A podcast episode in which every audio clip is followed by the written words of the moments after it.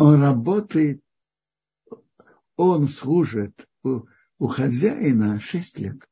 А затем он выходит на свободу.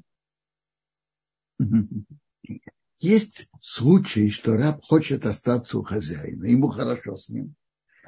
Написано, что к еврейскому рабу хозяин должен относиться деликатно. Он работает у него, но так он э, э, то, что ест хозяин, есть, ест и раб, на каком матраце спит хозяин, спит и раб и так далее.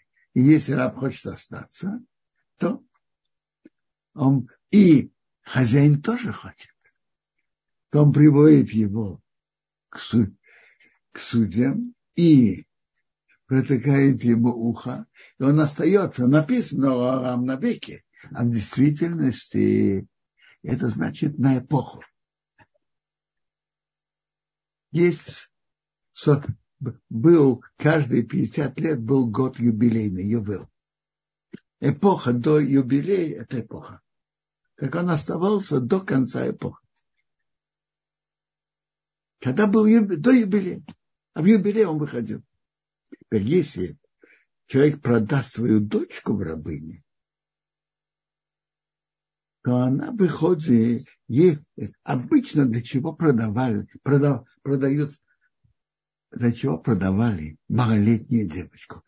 Девочка продается в рабство только малолетняя. И в чем был смысл этого?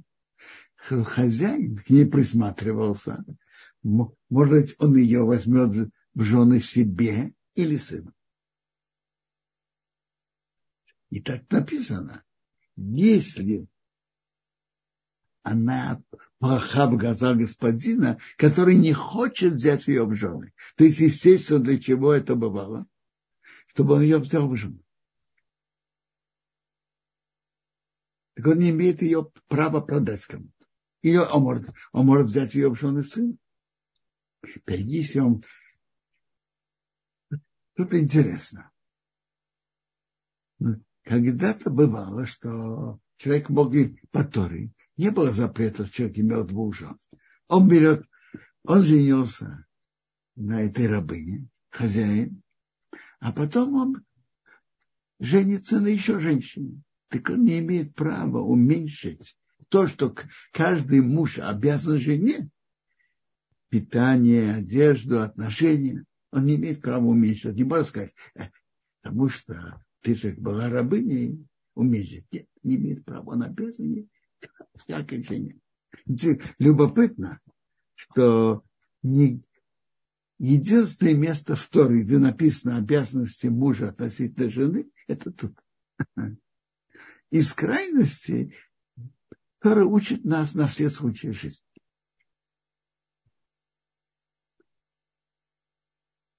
Написано, кто ударил человека, и он умер, полагается смертная казнь. Мера за меру.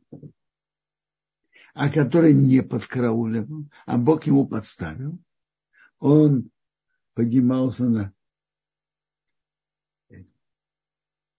О, он нечаянно кого-то убил значит, нечаянно, рубил топором и выпал. Выпал топор и попал на кого-то. Так и, и, погиб. Я сделаю тебе место, куда ты убежишь, что он должен туда убежать. То есть это такая высылка. Было шесть городов убежищ в стране Израиля. Три на западном берегу Иордана, а три на восточном. Такая высылка. Других э, Тора касается этой темы в других главах Торы. И там написаны больше подробностей. Еще закон. Если человек сознательно станет на другого убить его с хитростью, то даже он Коэн, священнослужитель, и хочет вести службу, возьми его на смерть. Кому полагается смерть? Полагается смерть. Не, не иди, не убегая, чтобы приносить жертвы и этим спастись. Дальше написано, кто ударяет отца или мать, смертная казнь. Тут не написано. Дальше написано, кто ударяет человека, и он погиб, умер. Смертная казнь. А тут, а тут не, не так. Кто ударяет отца или мать, и вышла кровь, или э, открытая рана, или вышла капелька крови внутри синяк, смертная казнь.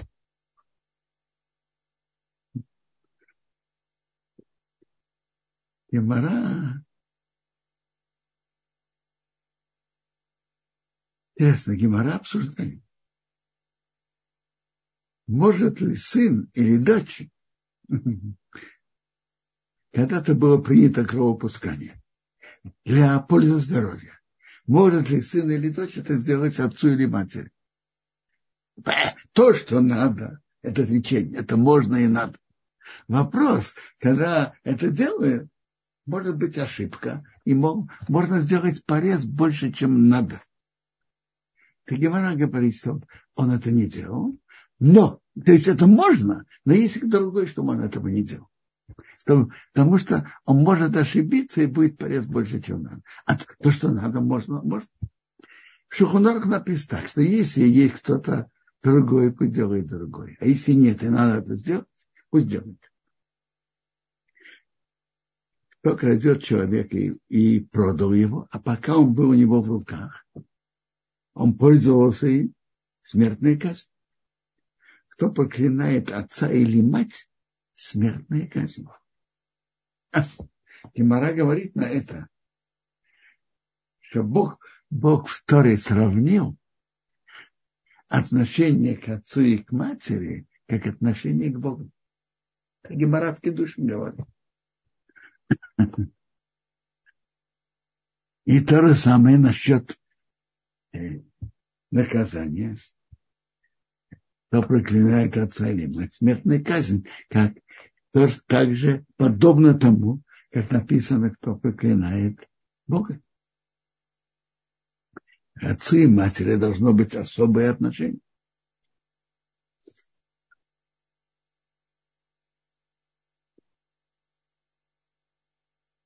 если люди будут ругаться, и один ударит другого камнем или кулаком, и он не умрет, а станет постельным больным, так э, арестуют того, кто ударил, потому что может, может быть он его убил, может тот умрет.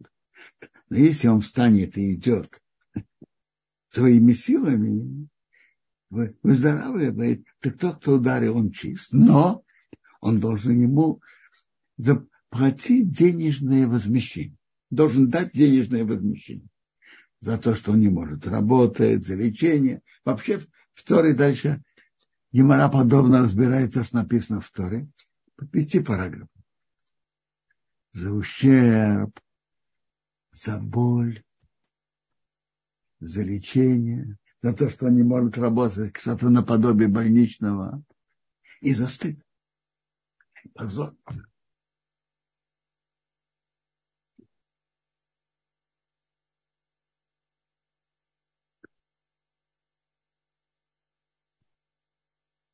Если человек ударит своего раба или свою рабыню палкой, и он умрет в момент сразу, смертная казнь. Он будет отомщен. Смертная казнь.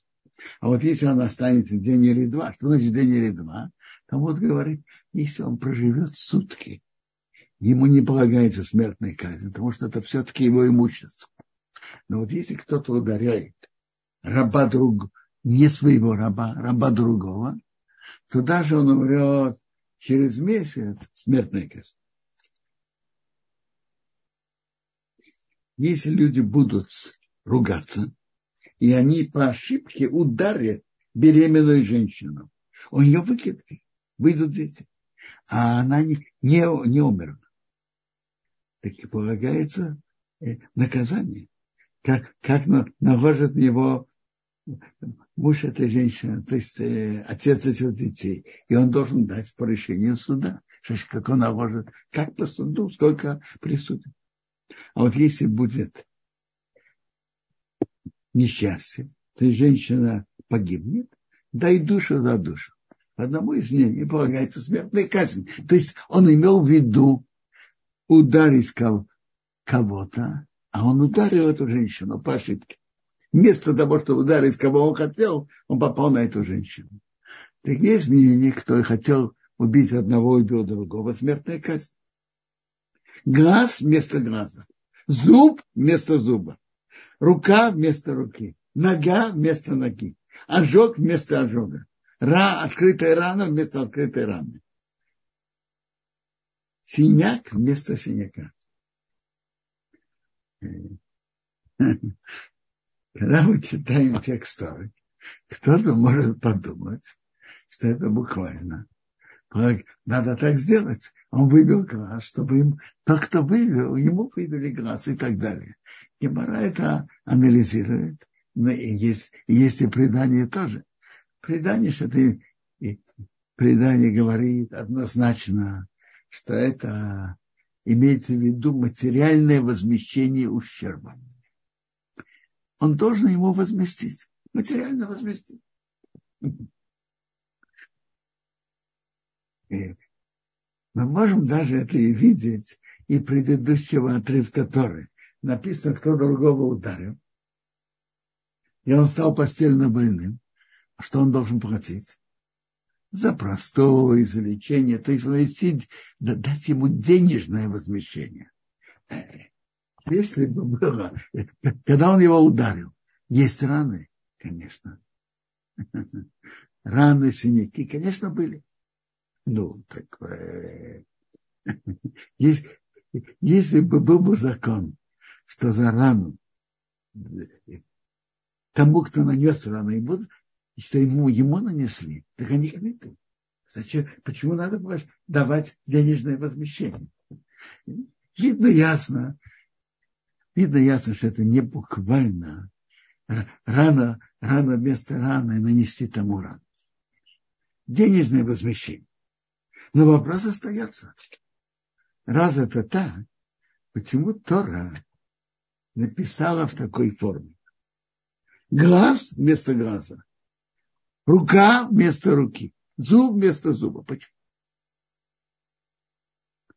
Почему Тора его не написала прямым текстом, чтобы он ему заплатил денежное возмещение? А? Вопрос? Маорал из Праги в своем комментарии объясняет это так. Тора, как она пишет, как Бог велел написать ее, она не только указывает законы, она и воспитывает нас.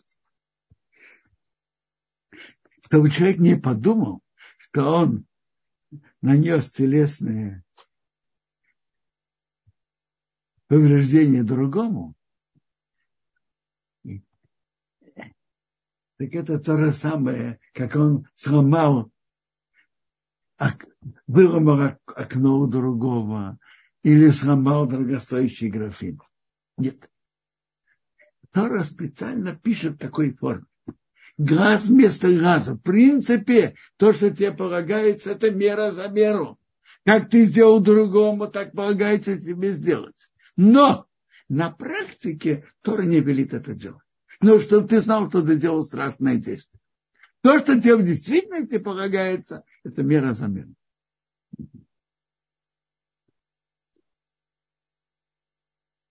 Дальше Тора говорит о законах ущербов.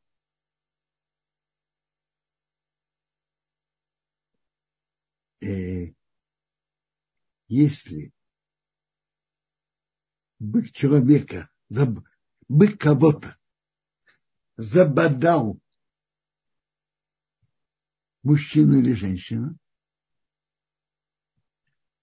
забрасывает камнями быка, и чтобы от него не имели удовольствия и не ели.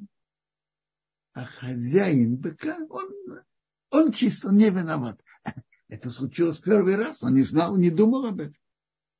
А вот если это бодучий бык вчера, позавчера, уже трижды, а хозяин его не охранял, и он умертвит мужчину или женщину, быка забрасывает камнями, и хозяину полагается тоже смерть от Бога.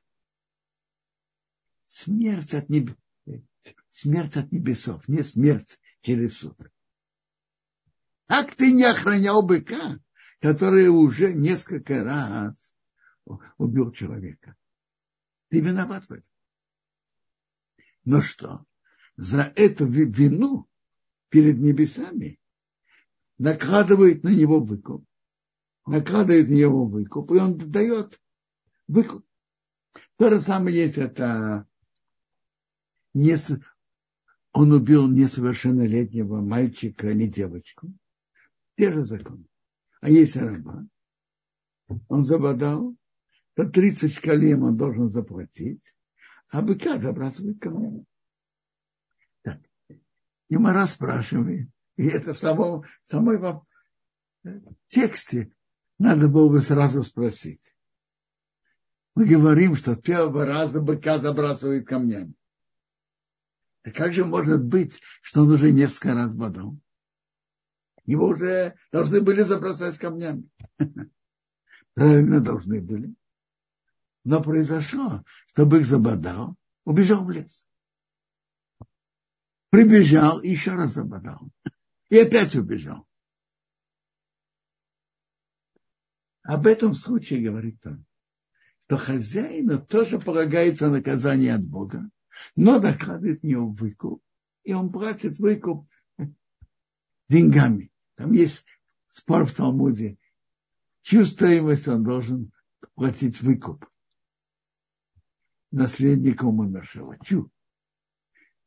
Свою стоимость убитого или свою стоимость. Дальше Тора говорит нам об законах ущерба. Самые разные виды ущерба.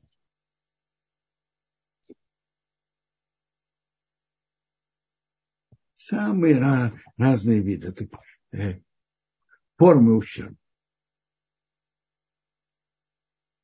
Один из них, человек открывает яму, или выкапывает яму и не покрывает. Значит, он открывает или выкапывает. Очень просто. Да, то есть можно его написать просто. Открыл, тем более выкопал. кто-то другой выкопал яму и закрыл, а он всего-навсего открыл. Или кто-то выкопал яму и не покрыл, и упал там бык или осел. Хозяин, яма, значит хозяин, горе хозяин. Он выкопал на улицу, какой он там хозяин. Тот, кто это сделал, должен вернуть хозяину, а труп умершего принадлежит хозяину быка.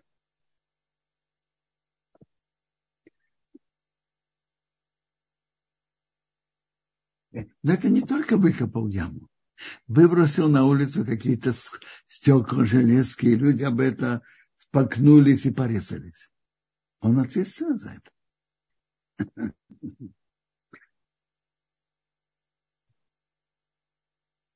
Наши мудрецы рассказывали, как видели одного человека, он выбрасывает своего двора на улицу какие-то какие стекла. Мудрец увидел, говорит, что ты делаешь? Ты выбрасываешь с не своего владения на свое владение. Тот над ним посмеялся. Какой чудак. Я выбрасываю своего владения на не свое. Прошли годы. Он обеднел. Должен был продавать свой дом и двор. Продал. Шел по, по тому месту. И наткнулся, спотыкнулся и упал как раз об эти стекла. Ой, кто это тут выбросил их? Что это такое? Потом подумал и вспомнил, что это он сам. Ой, мудрец сказал мне верно. Дом мой, иногда у мой, иногда нет. Мой двор, дом. А улица, общественное место, всегда остается моим.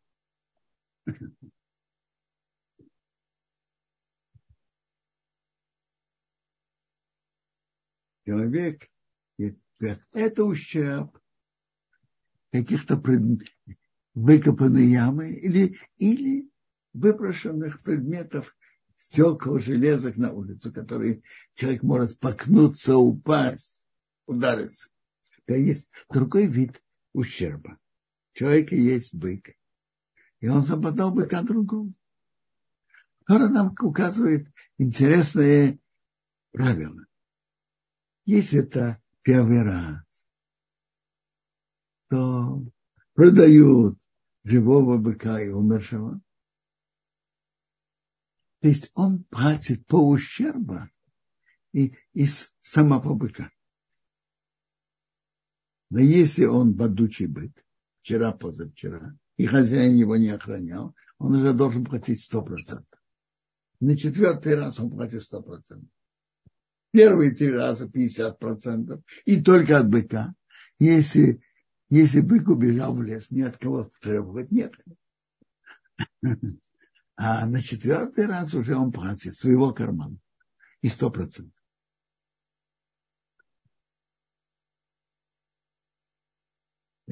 Когда человек украдет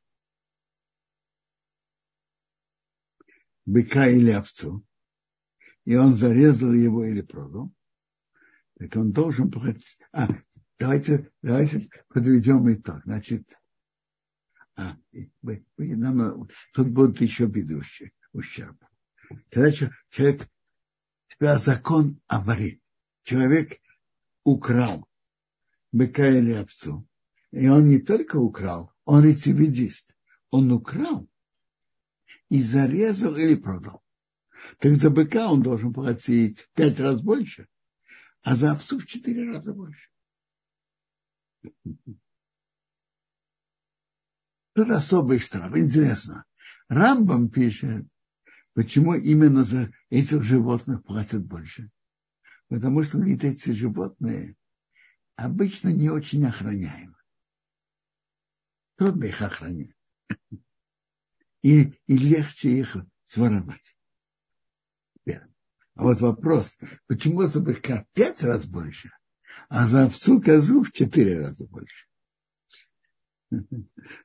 Талмуд приводит, приводит два, два мнения. Одно мнение, Рабьехан Бензака говорит так, смотри. Бык обычно идет свои... Тора ее закон устанавливается потому, как обычно происходит. По большинству случаев, не по исключению. Это бык обычно идет своими ногами.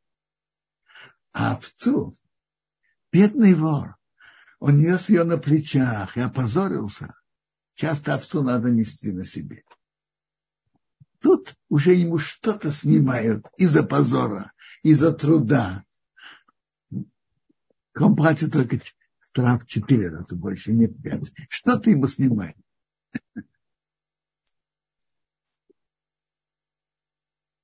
Рабмейер говорит, другая причина. То есть, то есть, по первому мнению, вообще-то надо было платить за пять. И за, и за быка, и за овцу. Но за овцу ему что-то снимает. Потому что он позорился, он не нес, трудился. Рабмер говорит наоборот. Оригинальный, а основной штраф это четыре раза. Он же вор рецидивист. Не только украл, зарезал и продал. Зарезал или продал.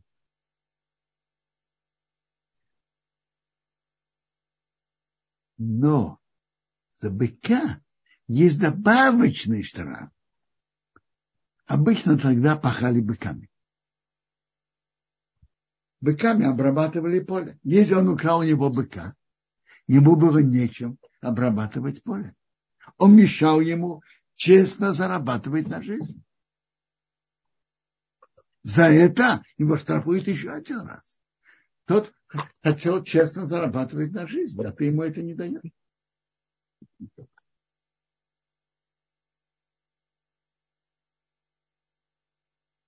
Тора говорит нам интересный закон. Если вор воровал и был найден в подкопе, вошел к хозяину, э, копал, и хозяин его ударит, и он его умрет, это не считается проливанием крови.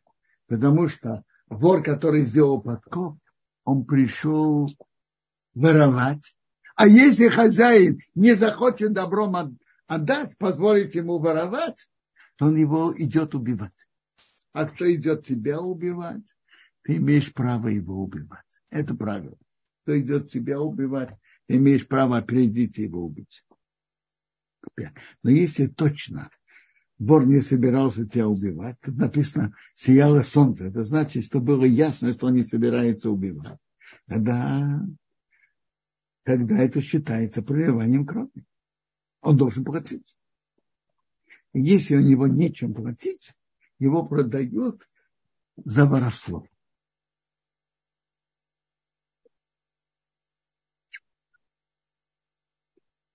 Его продают за воровство. И это как раз тот случай, о котором мы говорили в начале главы. Кто-то своровал, и его поймали с поличным, и ему не, нечем платить. Он уже использовал. Ему нечем платить, то его продают с воровством. А вот если ворованный предмет у него найдется, неважно, бык, осел, овца, живыми, он не, не продал, не зарезал, он платит вдвойне. Интересно. В чем такие логика штрафа Торы? Что вор платит вдвойне. В чем логика этого? А?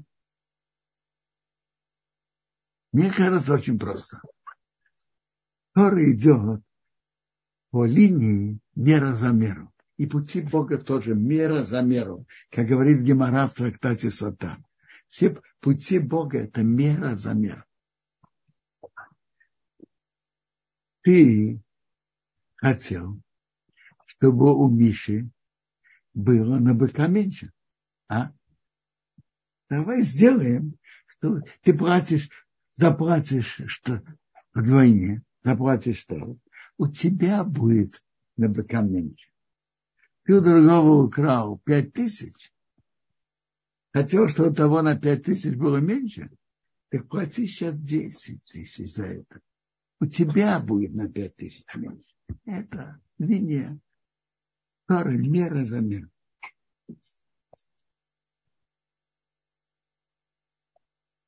Да если человек не охранял скажем, свою козу, и она потравила чужое поле, растоптала, поела в чужом поле, то он должен заплатить за это. Должен заплатить за ущерб. А если он платит землей, то он платит лучшей землей, лучшее поле, лучший виноградник.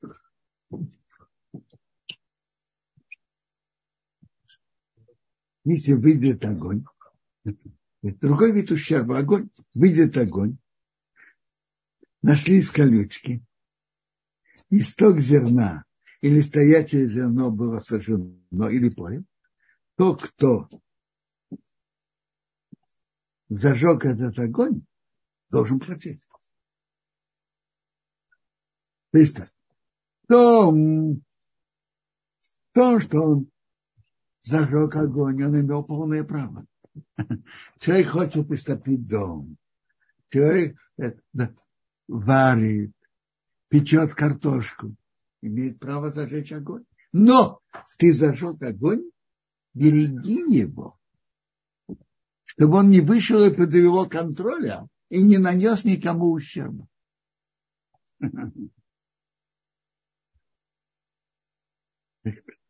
Тут Тора говорила о, о разных видах ущерба о том, что человек на, на общей территории положил что-то, что наносит ущерб людям, э, это входит в ситуацию, то, что написано в Торе, выкопал яму. Кто-то зажег огонь, и огонь вышел из-под его контроля и сжег, он должен это все платить. Человек не берег своего быка, и он забодал быка другого, должен платить. Человек не берег свою козу, и она залезла в чужой огород, съела или растоптала, надо платить. Так человек должен бери, беречься, чтобы не наносить никому ущерба.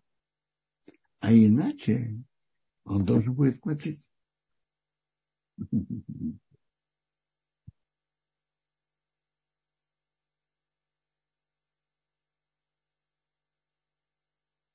В наших, в нашей главе есть еще, есть еще много законов. И все мы не успеем, скажу вам.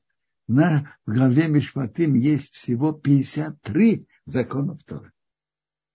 Большинство денежных законов, отношений между людьми написано в нашей главе.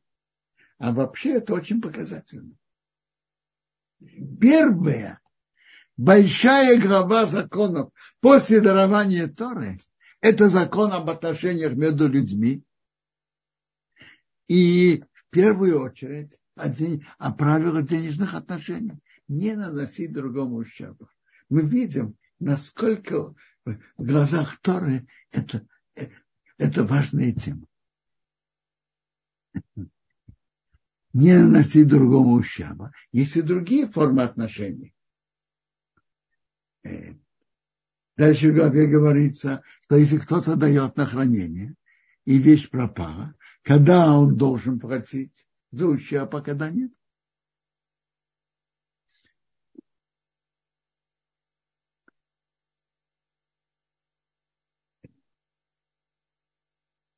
Тора очень обращает на это внимание. И в этих вопросах надо быть очень осторожным. Не наносить никак, никакого ущерба. Ни физического, ни морального, ни обиды человека. Это э, очень важно. Говорят от имени Хазаныша, его спросили, какой высочайший уровень человека, когда он живет в этом мире? Он говорит, пройти, пройти свою жизнь и никого не, не, ни, никому никого не обидеть, не оскорбить большой уровень. В нашей главе Тора пишет об интересном законе, что есть мецва одолживать другому, другому деньги. Если у тебя есть, ты можешь одолжить. Разумеется, ты должен быть спокойным, что он, что он тебе вернет если ты спокоен, что он вернет. Когда-то брали залог. Может быть, сейчас тоже есть такая возможность. Так написано интересно, что одалживать, можно одалживать состоятельному, богатому человеку, а можно бедному. Бедному это больше мецва.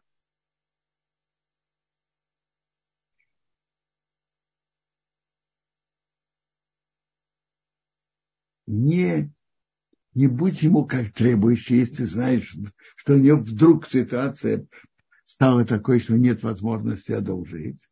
Так просто так мучить человека не надо.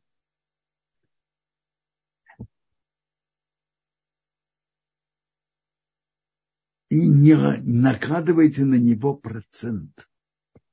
Один из запретов второй, чтобы еврей у еврея не брал проценты.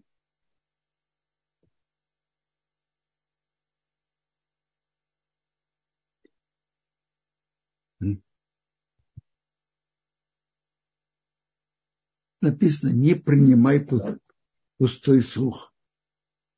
То есть, если кто-то тебе рассказывает плохое о другом еврее, о другом еврее, не принимай это на правду. Многие люди преувеличивают и пропускают какой-то важный пункт, из-за которого все полностью меняется. И еще не, не бери, делай свою руку с, не с Раша, быть лжесвидетелем. Это значит так. Ты видел что-то, но один свидетель недостаточен. Нужно два свидетеля. По закону Торы судят именно по двум свидетелям. В денежных вопросах тоже. Ты это видел, это правда. Но ты знаешь, что тот человек этого не видел. Но он собирается пойти свидетельствовать, и ты тоже будешь свидетельствовать. Так э, выйдет, что закон выйдет не по закону. Судьи будут судить не, не по закону. Они же не знают, что он уже свидетель. И ты не имеешь права свидетельствовать, хотя это и правда. Чтобы не вышло не, неверное решение. Не будь за большинством на плохое.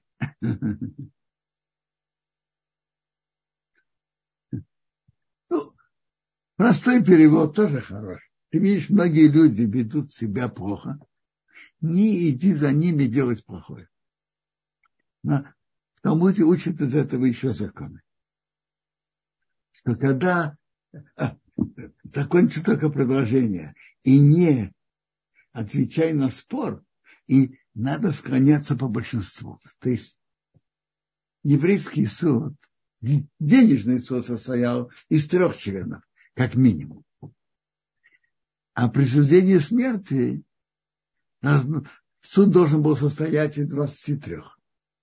Так интересно, чтобы судить денежные вопросы, написано иди за большинством. За большинством.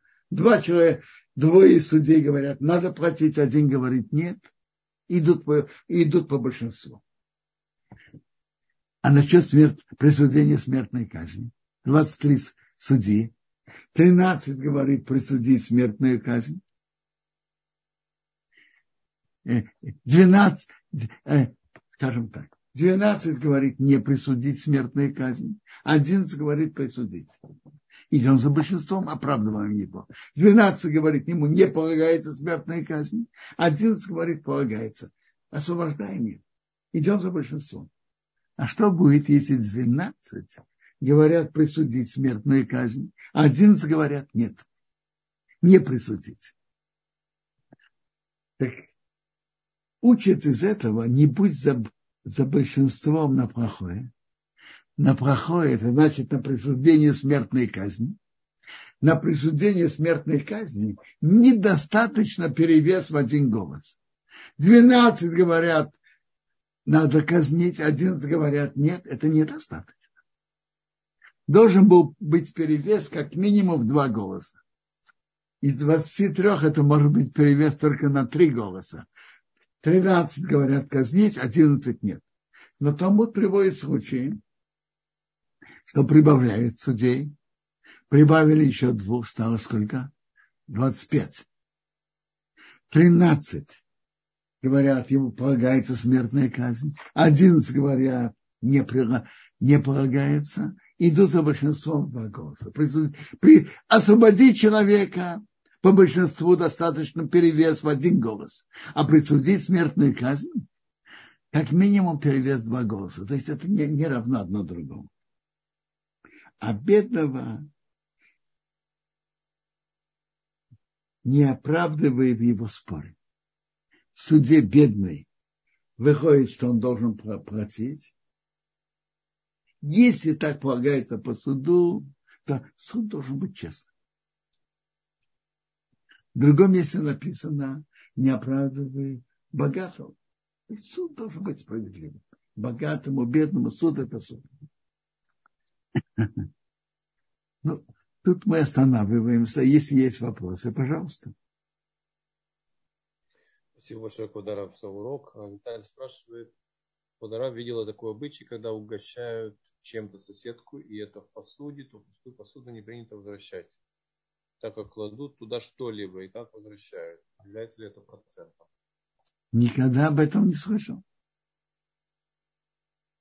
Никогда об этом не слышал, о таком обычае.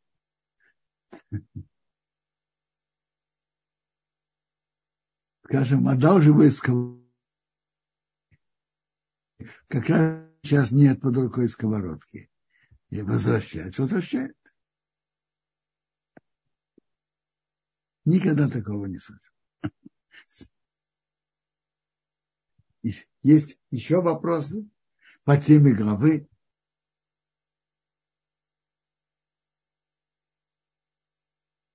Дорогие друзья, если э, есть вопросы, я, к сожалению, не сохранил чат. Может быть, кто-то и написал, но не успели заметить ваш вопрос. Пожалуйста, поднимите сейчас руку или напишите прямо сейчас.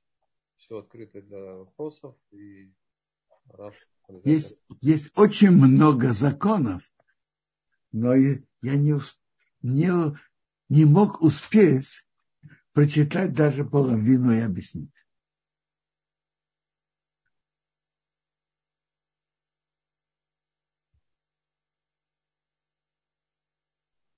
Кударов, а есть ли какие-то прецеденты, которые сегодня, в наше время, когда, пользуясь законами о, о рабе или о рабыне, решают какие-то логические вопросы? Послушайте, еврейских рабов вообще нет в наше время. Потому что одно из условий, чтобы был еврейский раб, это должен быть, одно из условий должен быть юбилей а юбилея у нас нету, знаете, с какого времени? Больше, чем две с половиной тысяч лет. С изгнания части колен, колена Рубена и Гад.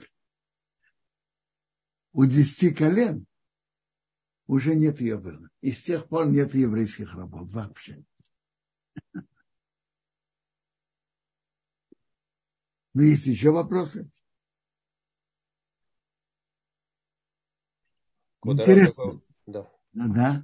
Есть такой вопрос Ильи. Я понимаю, что не нужно обижать других. А как быть, когда я получил наследство от деда? Ко мне пришел человек, который говорит, что э, дед был ему должен немалую сумму денег. Должен ли я заплатить? Послушайте, в денежных вопросах есть свои принципы. А он приводит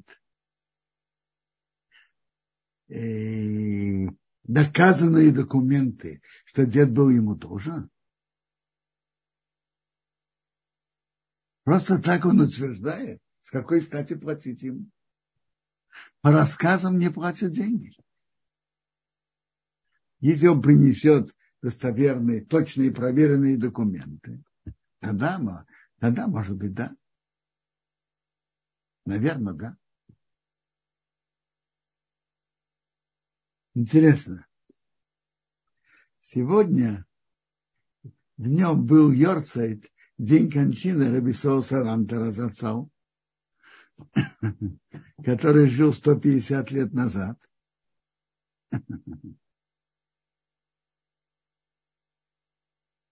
Так интересно.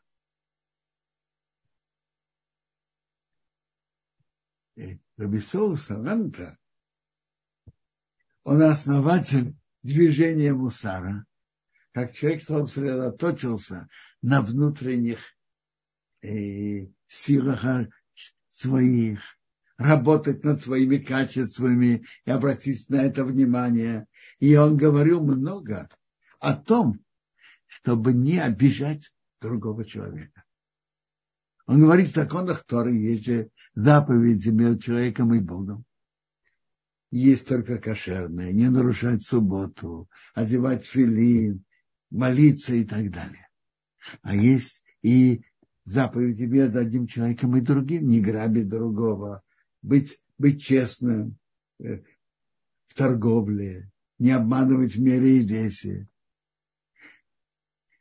не обижать сирот и вдов и так далее, и так далее.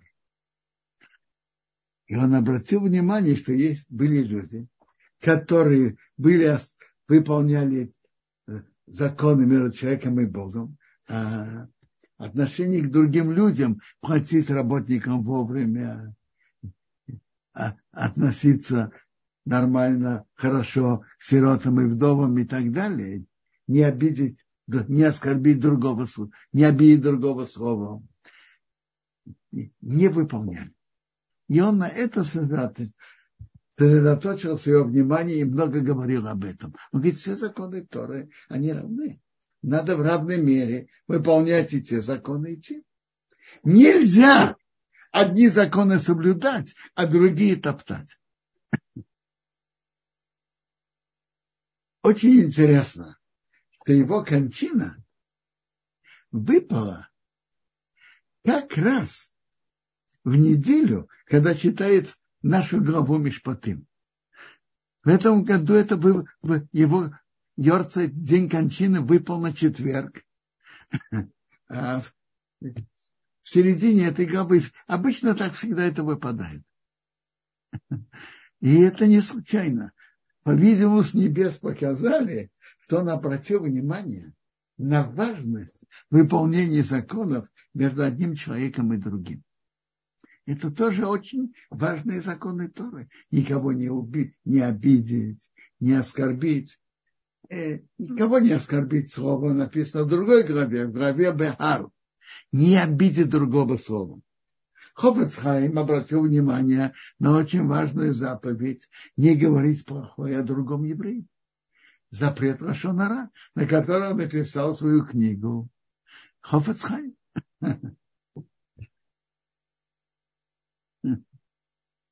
Интересно, говорят, что Хафецхаим слушал э, выступление Рабисола Салантера.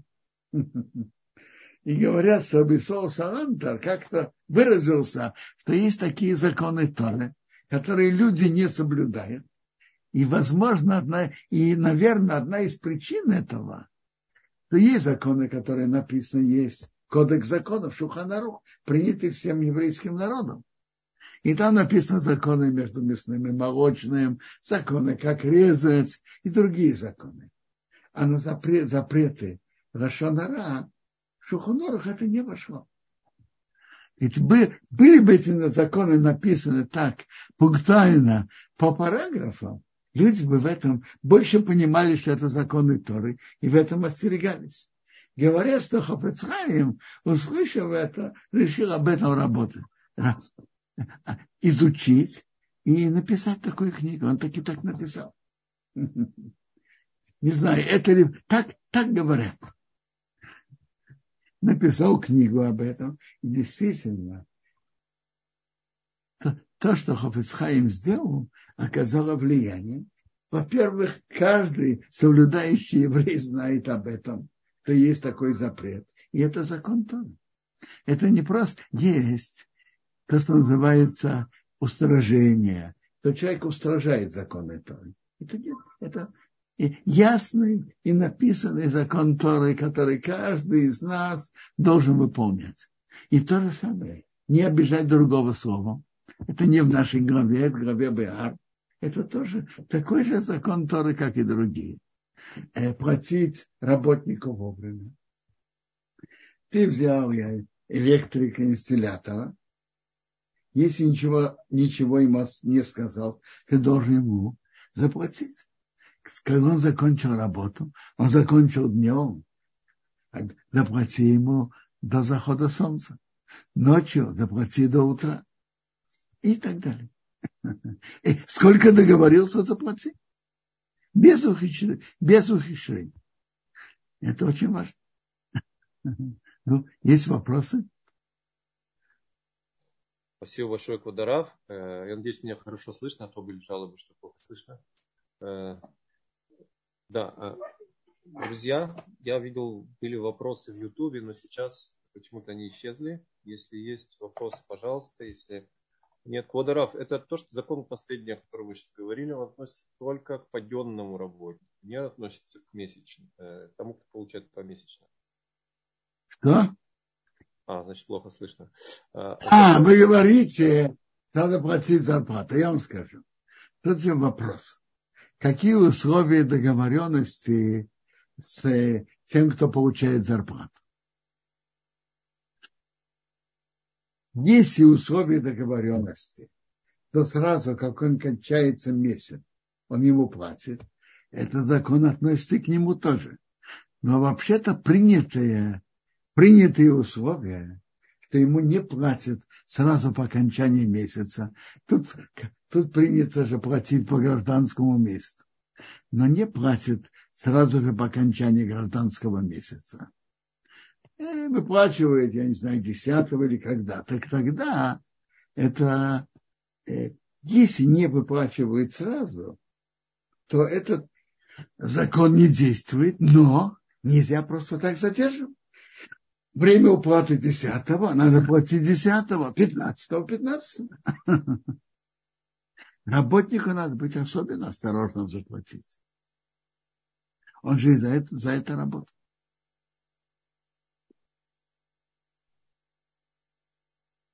То есть, э, Еще если, вопросы? То есть, если у меня нет э, возможности наличными сейчас заплатить работнику, должен ли я пойти что-то заложить или продать, чтобы расплатиться? Смотрите, когда ты берешь работника, ты зовешь работника, скажем, вентилятора, должен знать, что тебе есть чем платить. Или, когда ты его заказываешь, ты говоришь ему, я тебе, я могу заплатить только чеком там на десяток. Если ты так заранее договорился, все нормально. Но просто так звать работника и не платить нельзя.